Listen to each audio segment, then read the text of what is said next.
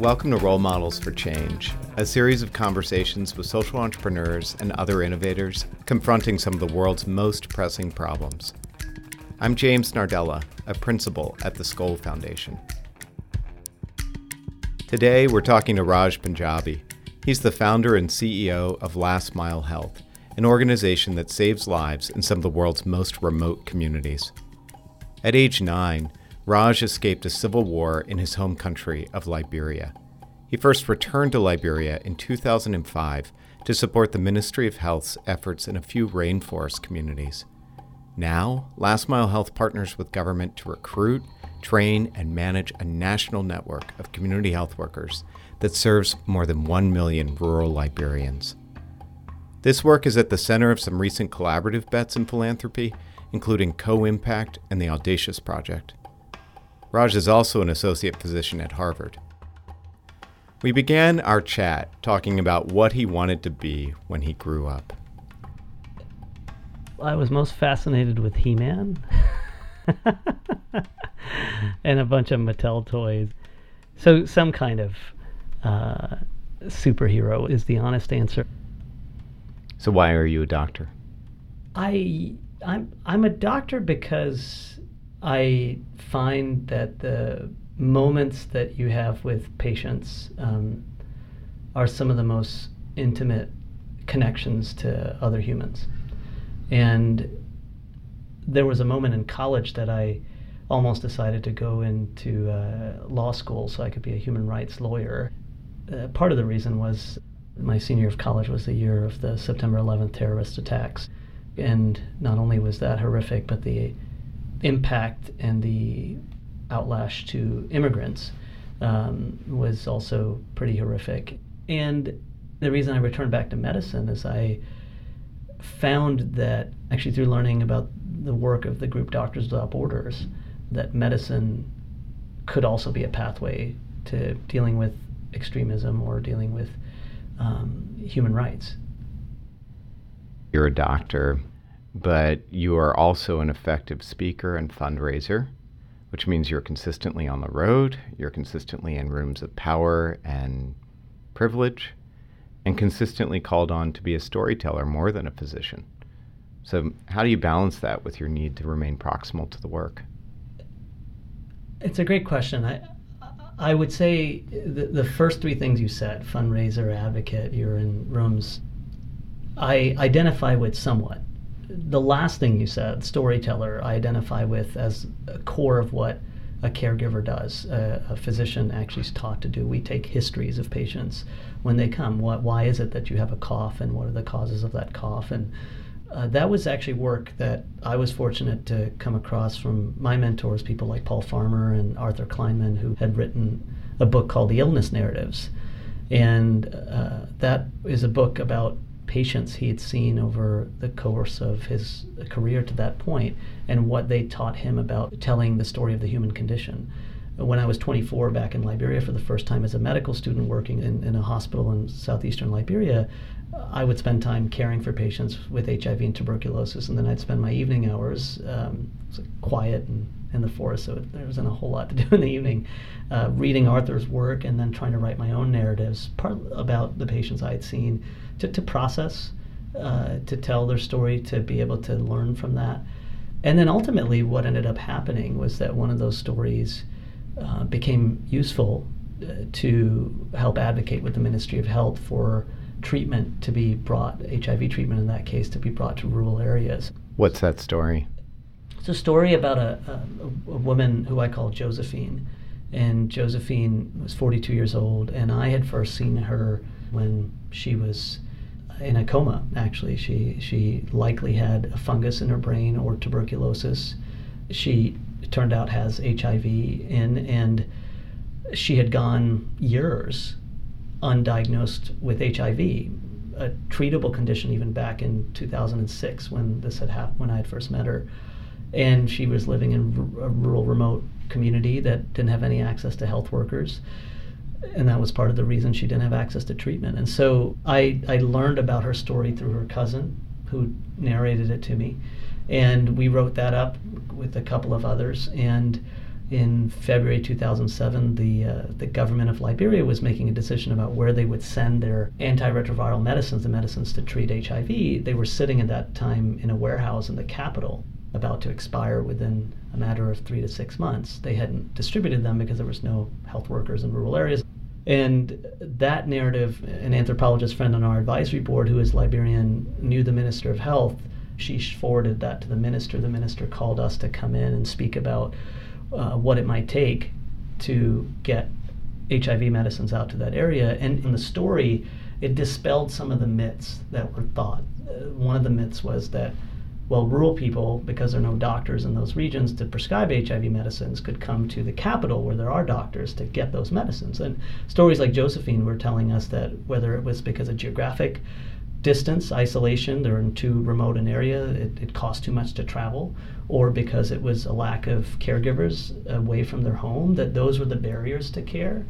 And stories like Josephine's helped us design the very first program, Last Mile Health, built with the Liberian Ministry of Health, that you know, led to the work we do today. Being a doctor is partly about being a storyteller. I get that from you. That's understanding the story that's brought the patient in and what will make them well. I think of organizational leadership also as being about a narrative, getting everyone on the same page about who you are, where you want to head, what stands in the way, what happens if you get there, what happens if you don't. That organizations hang on drama, they hang on a major suspense question. So what what's the major suspense question that drives your work beyond just meeting the needs of every rural Liberian? I would say the overarching question is, is it possible for us as the human race to care for each other in a in a just, equal way, right? The kind of care that my kids have or your kids have, is that possible for every last child or family on earth? Not just those living close to urban centers, not just those who are, are wealthy and or have the economic means, but those who live in, you know, places like Bo. To me, that's the big question. Can we actually pull that off? Um, or as we modernize healthcare, are we going to increase inequalities even further? Mm. And at least a billion people have no access to care right now because they live in remote rural areas. I think this question of healthcare for all, dignified healthcare for all, is really what's at stake. And I think it's a world that we seek to take part in creating. But the challenge is that you have nine million mothers, newborns, children, and others dying every year in, in remote rural areas. At the same time, we know how we could save at least three million more lives annually by the stuff medicine is already capable of doing and health workers are capable of delivering. And by saying that healthcare is, we already know that healthcare is capable of delivering, you mean through immunizations and... Right. I think teams of frontline and community health workers, so frontline workers being like nurses, midwives, physician assistants, uh, community health workers being the, you know, people who may have a sixth to twelfth grade education, hired, trained, and equipped, trained in a couple hundred hours over the matter of a few weeks. Uh, those, those teams, uh, what we defined at Last Mile Health as the rural community health workforce, um, largely made of community health workers, but ten to twenty percent are nurses, can deliver a set of thirty services in the setting of a primary healthcare system. It's already proven that these workers can deliver them. Can a community health worker diagnose, test, treat malaria? Yes, they can, done in many countries. Can a community health worker diagnose and treat sepsis, and a lethal, potentially lethal infection the first twenty-eight days of life that kills um, a good third of newborns? Yes, been done, proven scientifically. Those services need to be delivered by an, a global army of, of, of a, that's built of a community health workforce, of community health workers and nurses that support them. So uh, how are you doing that in Liberia? What are you actually doing?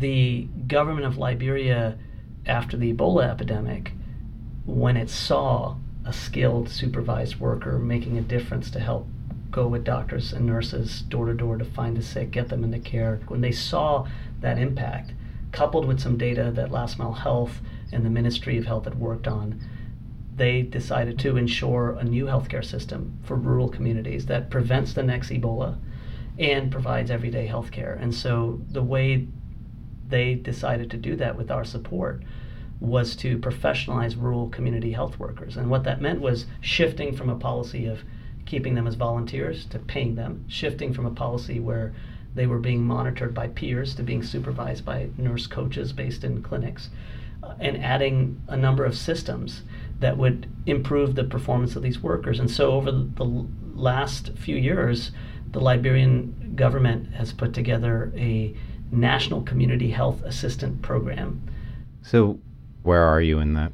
Last Mile Health is playing a role of helping with about a fifth of those workers, directly supporting, hiring, training, equipping them.